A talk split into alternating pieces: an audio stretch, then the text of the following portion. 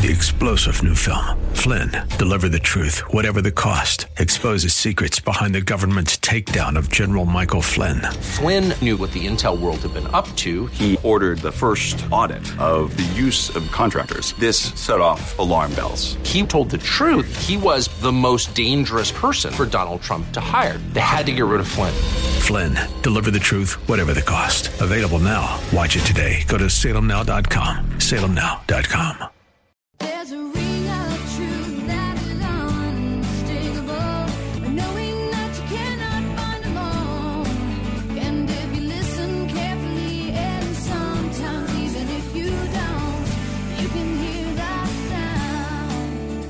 Thanks for joining us for today's edition of Ring of Truth with our pastor and teacher, Dan Sexton, senior pastor of Calvary Chapel, Ellicott City. Please join Pastor Dan as he teaches through God's Word. He put them right in the middle of everything. And he puts them in the center and then says, be the light of the world. Show this world me. Right? And he does the same thing with us. He didn't put us in a monastery. He didn't send us off to live by ourselves away from the world and without any contact in the world. He puts us right in the middle of this world. And he tells us to be the light of the world, to be the salt of the earth. And that's why he's put us where he's put us. That's why he's put you where he's put you. With the people that are around you that are around you. So you can be light to them. You can be salt to them. Pastor Dan talks today about the importance of Jerusalem as God's chosen people. Have you ever thought about the age old question if God loved us, then why does He allow us to endure so much pain? Well, our pain won't last forever. God put us into this world and He equipped us with the knowledge needed to spread the gospel. For what other purpose does this life have than to share the good news? He didn't hide you away because He's promised to take care of you. He will never allow you to endure more than you can handle with Him by your side. And now, open your Bibles to the book of Isaiah, chapter 60, as we join Pastor Dan for today's edition of Ring of Truth. When Jesus Christ comes back to establish his kingdom, where will we be? We're going to be with him, right? We're going to come back with him to the earth when he's ruling and reigning upon the earth. Now look at verse 4. Lift up your eyes all around. Look around, the Lord says, and see. They all gather together. They come to you. Speaking of Jerusalem, they come to you. Your sons shall come from afar, and your daughters shall be nursed at your side. This is describing, again, the kingdom age and the Jewish people returning back to the land of Israel and returning back to the city of Jerusalem. Currently, right now, there are many Jews that are returning back to Israel. But what you see happening today is just a preview of the regathering that will take place during the kingdom age when Christ returns. Then, verse 5, speaking to Zion, speaking to Jerusalem, then, when Christ returns, when your people start to return back to you, then you shall see and become radiant. Speaking of Jerusalem, and your heart shall swell with joy. What a great verse this is. You know, the Bible describes Jerusalem as the perfection of beauty. But its most beautiful time will come in the kingdom age. When Christ is reigning in that city from that city, and the people of God are returning back to that city and coming to that city, to the temple, to worship Jesus Christ, then Jerusalem will become radiant, he says. Then it will swell with joy, because the abundance of the sea shall be turned to you. The wealth of the Gentiles shall come to you. The multitude of camels shall cover your land. The dromedaries of Midian and Ephah, all those from Sheba shall come. They shall bring gold and incense, and they shall proclaim the praises of the Lord. Again, describing the kingdom age. The Gentile nations, we're told, will bring their wealth to Israel as a gift to the Lord, as an act of sacrifice and worship to the Lord. If you remember, as we've been studying through Isaiah, the Gentile nations, as Isaiah wrote this, were constantly invading Israel and stealing the wealth of Israel and taking the wealth of Israel. But during the reign of Christ, wealth will flow into Israel and into Jerusalem. And look at verse 6. Look at verse 6 again. It says at the end of verse 6 that they, the Gentiles, shall bring gold and incense, and they shall proclaim the praises of the Lord. Now, if you remember, sometime after the birth of Jesus Christ, the wise men, the magi from the east, right? They came to Jerusalem. They came to worship the one born, the King of the Jews. They came to worship Jesus Christ. And what did they bring with them? Gold, frankincense or incense, and myrrh. Gold was the king of metals. So it was the metal of the king, right? It was the most precious metal. And so gold represents the king. Frankincense or incense was used by the priest in the temples. Jesus was both the king of the Jews and he's the great high priest. That's why they brought gold to him. That's why they brought frankincense to him. Now, what about myrrh? Myrrh was a burial spice. Myrrh was uh, an embalming fluid in today's terms. So these wise men from the east, they brought gold. That makes sense. He's the king of kings. They brought incense or frankincense. He's the high priest. But they also brought myrrh, an embalming fluid. That's a pretty strange baby gift, right? To give someone. I'm sure Joseph and Mary were a bit puzzled by the embalming fluid. You know, oh, look, honey, embalming fluid. What a nice gift. Thank you so much. I'm not sure what we're going to do with it, but thank you. But it was prophetic. It was prophetic, right? It was a foreshadowing of his sacrifice on the cross for our sins, right? That baby would grow up and offer himself as the Lamb of God who takes away the sins of the world. He'll be crucified on the cross that myrrh, it spoke of his sacrifice, it spoke of his crucifixion. But you see here, this is now chapter 60. We're looking ahead to the kingdom age when Christ returns in glory and power as King of kings and Lord of lords. And when he comes again, there's no need for myrrh. There's just golden incense now. Right? The Bible says that when Jesus Christ died, he died once and for all for sin. He doesn't need to be sacrificed again a second time. His sacrifice on the cross paid for our sins, all of our sins, once and for all. And after he died, he rose again the third day, and he's alive, and he's never going to die again. And so there's no need for myrrh now. He doesn't need an embalming fluid, he doesn't need burial spices. And so we see here in the kingdom age, people will bring the gifts of gold and incense to the king and they shall proclaim the praises of the Lord. And all the flocks of Kedar shall be gathered together to you, to Jerusalem. The rams of Nebaioth shall minister to you. They shall ascend with acceptance on my altar, and I will glorify the house of my glory. In the kingdom age, when Christ returns and establishes his kingdom, ruling from Jerusalem, there will also be a temple in Jerusalem, and the sacrificial system that we saw in the Old Testament will be reinstituted. That's why they're bringing their flocks, the flocks of Kedar, up to Jerusalem to the Lord's altar at his house, the temple. They're making sacrifices again in the kingdom age. Why? What's the point? Jesus Christ paid for all of our sins on the cross. Why are they doing sacrifices in the kingdom age at the temple? The sacrifices in the kingdom age will look back to the cross as a memorial, just as the sacrifices in the Old Testament looked ahead to the cross. And so during the kingdom age, there'll be sacrifices looking back to what Christ accomplished on the cross. So we see them bringing flocks for sacrifice in verse 7. Who are these who fly like a cloud and like doves to their roost? Uh, this seems to be speaking of ships on the sea, their sails looking like clouds out on the horizon. Surely the coastlands shall wait for me, and the ships of Tarshish will come first to bring your sons from afar, their silver and their gold with them, to the name of the Lord your God and to the Holy One of Israel, because he has glorified you, Jerusalem.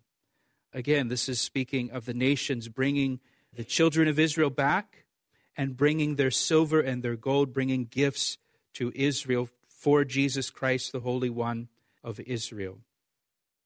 The sons of foreigners, look at verse 10 the sons of foreigners shall build up your walls, and their kings shall minister to you. For in my wrath I struck you, but in my favor I have had mercy on you. Verse 10 says that foreigners, again, in the kingdom age, foreigners will rebuild the cities of Israel.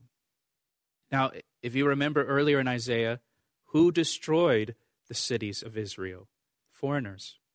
Right? Remember the Assyrians came in? We talked about that in an earlier chapter, and they destroyed all of the cities of the northern kingdom and all of the cities of the southern kingdom except for Jerusalem. And then Babylon will come in, and Babylon will destroy Jerusalem. So foreigners destroyed the nation, but in the kingdom age, we see that it's foreigners who will construct the nation. The construction crews will be made up of foreigners. The tables will be turned in the kingdom age. We're told here that God will show mercy, He'll show favor to His people. His chastening was temporary.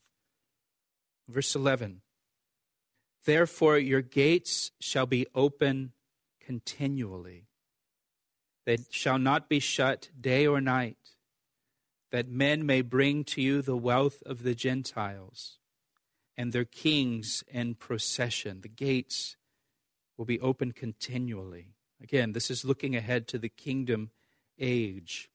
He's talking about the restoration of the nation of Israel, and he's telling us in verse 11 if their gates are open continually, day and night, they're dwelling in complete security, they're dwelling in complete safety. There will be no danger for Israel in the kingdom age. Israel today does not dwell in safety. Israel today has many enemies in the world that want to destroy her, and Israel must be constantly vigilant. Uh, they have very high security measures in Israel. Everywhere you go, you see security.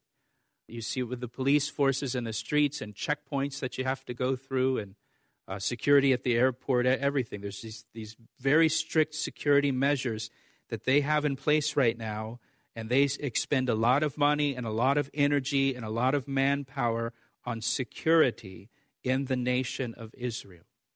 But when the Prince of Peace, Jesus Christ, comes, they'll dwell in complete safety. They'll have complete security. Jerusalem will leave her gates open continually, day and night, without a worry, without a fear. Pastor Dan will have more to share from today's Ring of Truth study in just a moment. But right now, we'd like to invite you to worship with us this Sunday morning. Here's Pastor Dan to tell you a little more. I heard recently that many people who listen to Christian radio are not part of a local church. Hey, if that's you, I'd like for you to join us this weekend as our guest at Calvary Chapel, located in Columbia, Maryland. The teachings you've enjoyed here on Ring of Truth are from messages I've shared with the congregation at Calvary Chapel. We have two meeting times on Sundays at 9 and 11 a.m. Uh, you can find out more and get directions at our website, calvaryec.com. That's calvaryec.com. Now let's get back to today's message on Ring of Truth. For the nation and kingdom which will not serve you shall perish, and those nations shall be utterly ruined. Jesus Christ will judge the nations who will not serve Israel. If you, if you remember from our Revelation study on Sunday mornings, you kind of remember the chronology of end times events. The next event to happen chronologically will be the rapture of the church when Christ descends and receives the church up to heaven. And then after that, you're going to have the seven years of tribulation upon the earth. At the end of that will come the battle of Armageddon when Christ returns to the earth and defeats the Antichrist and the armies of the Antichrist. And then he establishes his kingdom on the earth for a thousand years, and he rules and reigns from Jerusalem for a thousand years. And then at the end of the thousand years, there's the judgment, the great white throne judgment. And then he creates a new heaven, a brand new heaven, brand new earth, and we all live happily ever after in the new earth and the new Jerusalem. here it's talking about, in verse 12, during the tribulation period, and specifically at the time of Armageddon, the nations of the earth will come against Israel, come against God's people. And that's what's going to prompt Jesus Christ to return. And when he returns, he will destroy those nations who've come against Israel. Uh, so at the end of the tribulation period, he comes and he destroys them with just the brightness of his coming. Verse 13 The glory of Lebanon shall come to you, the cypress, the pine, the box tree together, to beautify the place of my sanctuary. And I will make the place of my feet glorious. You know, the glory of Lebanon was her lumber, her trees. And Lebanon will provide the lumber for the building of the temple in the kingdom age, just like Lebanon provided the lumber for the temple for Solomon. They'll do it once again and provide the temple for the millennial temple during the time of the kingdom age. By the way, just as a side note, this isn't going to be on the test, so you don't have to take any notes on it. In Jerusalem, on the Temple Mount, there's the Dome of the Rock, and next to the Dome of the Rock, there is a mosque there uh, called the Al Aqsa Mosque. Back, I think in the 1920s, late 1920s, early 1930s, there was an earthquake in Jerusalem that damaged the dome of that mosque. And so they had to do some repairs to that mosque. And so they removed some of the lumber structure, some of the beams in that mosque to replace them. And they just left them there on the Temple Mount. They're still there today on the Temple Mount uh, because of political reasons. They, they couldn't remove the lumber, uh, the old lumber that was there. Archaeologists have taken some of that lumber and they've tested it and they've determined that it is cedar from Lebanon that dates back to the time of Solomon. So, how in the world would you get beams of cedar from Lebanon from the time of Solomon? Unless they're from the temple that Solomon built when he used cedars from Lebanon to build the temple. And so they think that some of those beams were actually from Solomon's temple that Solomon built many years ago. And they're just laying there in a pile uh, with a tarp over them on the Temple Mount, just in a corner there. So, look at verse 14. Also, the sons of those who afflicted you shall come bowing to you, and all those who despised you shall fall prostrate at the soles of your feet. And they shall call you the city of the Lord, Zion of the Holy One of Israel. Now, think about what verse 14 is saying. All the descendants of those who afflicted Jerusalem throughout history. I mean, think about that. And how many different nations and kingdoms have come against the Jewish people and come against Israel, come against the city of Jerusalem throughout all of history. Their descendants in the kingdom age, it says, will come bowing to Jerusalem, bowing down to it and acknowledging it as the city of the Lord, as Zion of the Holy One of Israel. And it's just, I mean, it's just so amazing to think about this. I mean, even today, most nations refuse to acknowledge Jerusalem as the capital of Israel. You guys remember the big to do when Trump moved our embassy to Jerusalem and recognized it as the capital of Israel. Uh, so even today, there are nations that are against that city. In the kingdom age, their descendants will come bowing down and acknowledge that it is the city of the Lord, of Zion of the Holy One of Israel. Verse 15 Whereas you have been forsaken and hated, speaking of Jerusalem, so that no one went through you, I will make you an eternal excellence a joy of many nations. What a beautiful promise about the city of Jerusalem. It's hated, it's despised, it's forsaken. And yet God promises here to make it an eternal excellence and make it a joy of many generations. You know, according to the Bible, according to God, Jerusalem is the geographical center of the earth. I know when you look at a map, usually the United States is right at the center of the map, in the center of the world. But according to Scripture, Jerusalem is the center of the earth. And I want to show you, turn with me to uh, Ezekiel chapter 5. Ezekiel chapter 5, verse 5. Thus says the Lord God, This is Jerusalem. I have set her in the midst, or in the middle of all the nations and the countries all around her. So here in verse 5, God is saying that Jerusalem is in the middle, all of the countries are around her. If you look at a map, Israel sits on a land bridge that connects Asia and Africa and Europe. And if anyone wants to travel by land to those continents, uh, they have to pass through Israel to get there. So Israel, God has placed Israel, He's placed His people, you know, right at the crossroads of the world, especially the ancient world. And you know, God didn't put his people somewhere off to the side alone, away from the world. He put them right in the middle of everything. And he puts them in the center and then says, Now be the light of the world. Show this world me. Right? And he does the same thing with us. He didn't put us in a monastery, he didn't send us off to live by ourselves away from the world and without any contact in the world. He puts us right in the middle of this world. And he tells us to be the light of the world, be the salt of the earth. And that's why he's put us where he's put us. That's why he's put you where he's put you. With the people that are around you that are around you. So you can be light to them. You can be salt to them. That's what he did with his people. He put them right in the middle of, of everything, right at the crossroads, right at the main intersection of the ancient world, so that they could be a light to the nations. And so Israel's at the center. At the center of Israel is Jerusalem.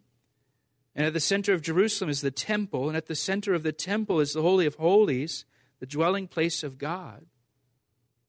And so Israel, it's, it's in the Bible, according to God, it's the center geographically of everything in the world.